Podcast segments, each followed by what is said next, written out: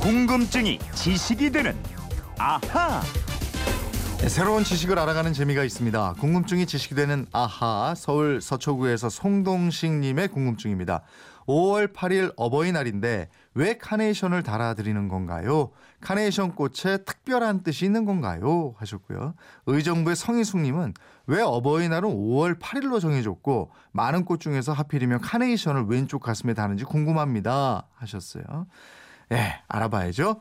부모님께 효도 잘할 것 같은 김초롱 아나운서와 이 부분 알아보겠습니다. 어서 오세요. 네, 안녕하세요. 오늘 어버이날인데 예. 김초롱 씨는 어떻게 카네이션 달아드렸어요? 예, 요즘 참 네. 다, 다양하게 종류가 많이 나왔고요. 네. 이 부토니에로 이렇게 귀엽게 다는 게 있더라고요. 어. 그거 하나씩 달아드리고 아 왔어요. 그렇군요. 예. 김초롱 아나운서는 어떤 딸입니까? 부모님 예. 속안 썩이고 잘 자란 딸입니까? 아, 그냥 똑같아요. 뭐 딸이 그렇죠, 뭐. 그래도 예. 길 잃어버렸을 때 딱 예, 거기 가서 있고 이런 예. 예?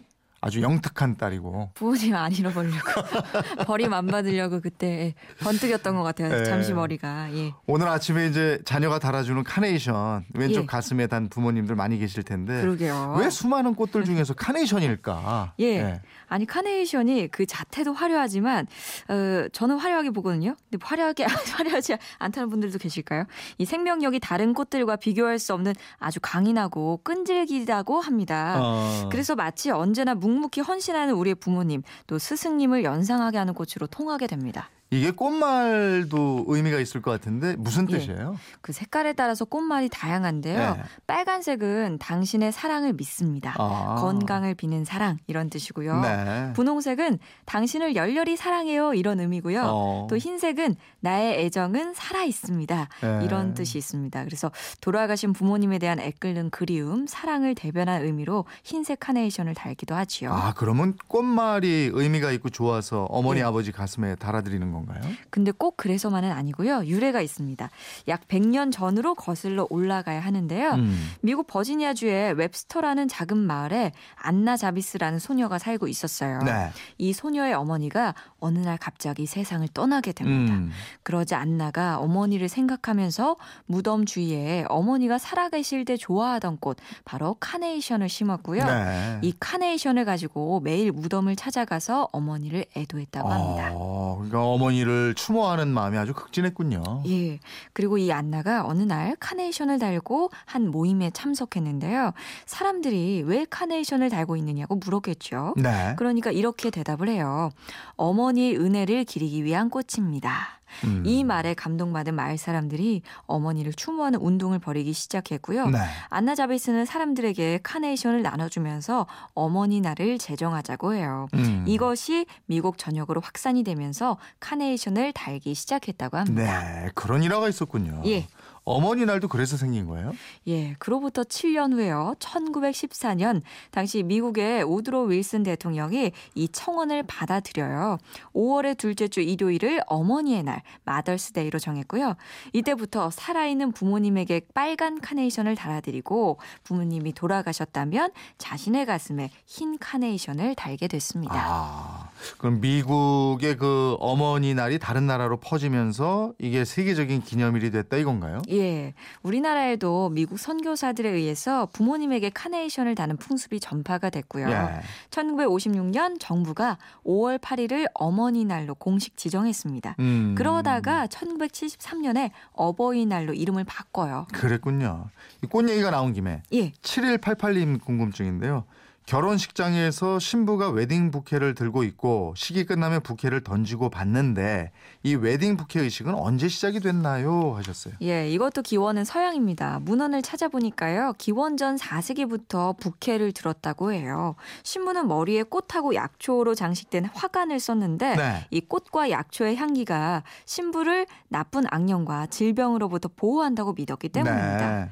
또 고대 그리스의 신부는 깨지지 않고 사랑을 약속한다는 의미에서 아이비를 들었고요. 네. 로마 신부는 순종의 의미로 풀을 손에 들었다는 기록도 있습니다. 어, 신부가 손에 꽃다발 같은 걸 들긴 들었는데 이게 예. 종류가 달랐군요. 그렇죠. 예. 또 16세기에는 신부가 곡식 다발로 웨딩 부케를 들었대요. 어. 이 곡식이 다산하고 풍요를 상징했거든요. 예. 또 18세기, 19세기 들어서는 신부가 하얀색 꽃을 부케로 들었는데요. 네.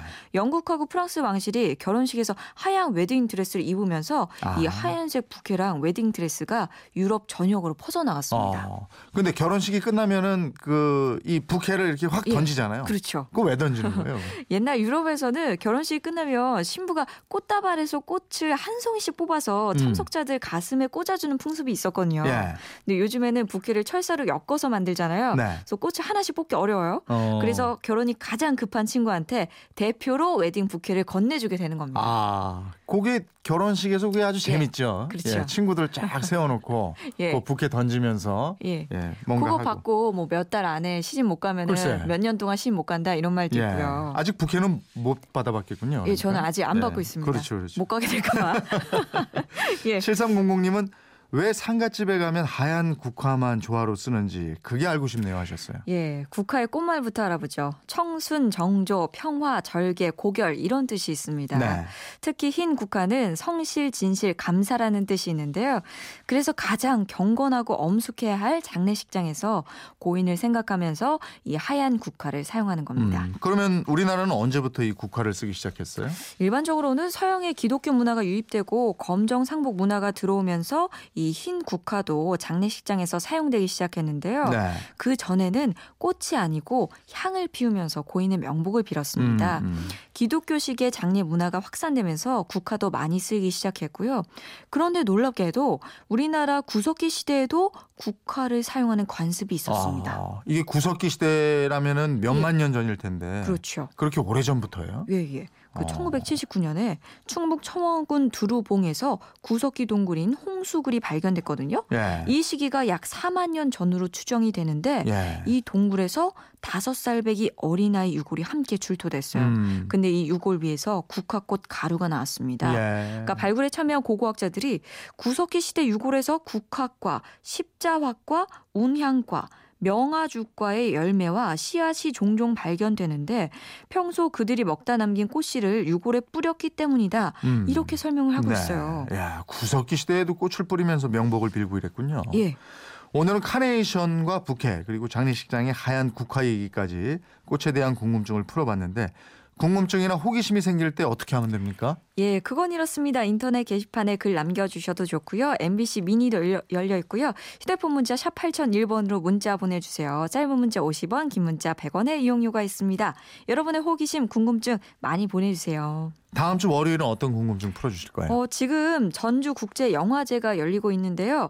영화제에서 스타들이 레드 카펫을 쫙 멋있게 걸어가잖아요. 네, 근데 왜 꼭 레드 카펫일까요? 어, 그러네. 예. 예. 그러니까 월요일에는 또 다양한 색깔에 담긴 재미난 문화 코드를 좀 읽어보겠습니다. 그러게. 그게 왜 다 빨간 카페트냐고. 그요 파란색도 있고 빨간색도 있고 어. 뭐 금색일 수도 있고 은색일 수도 있고 강렬해서 그런가?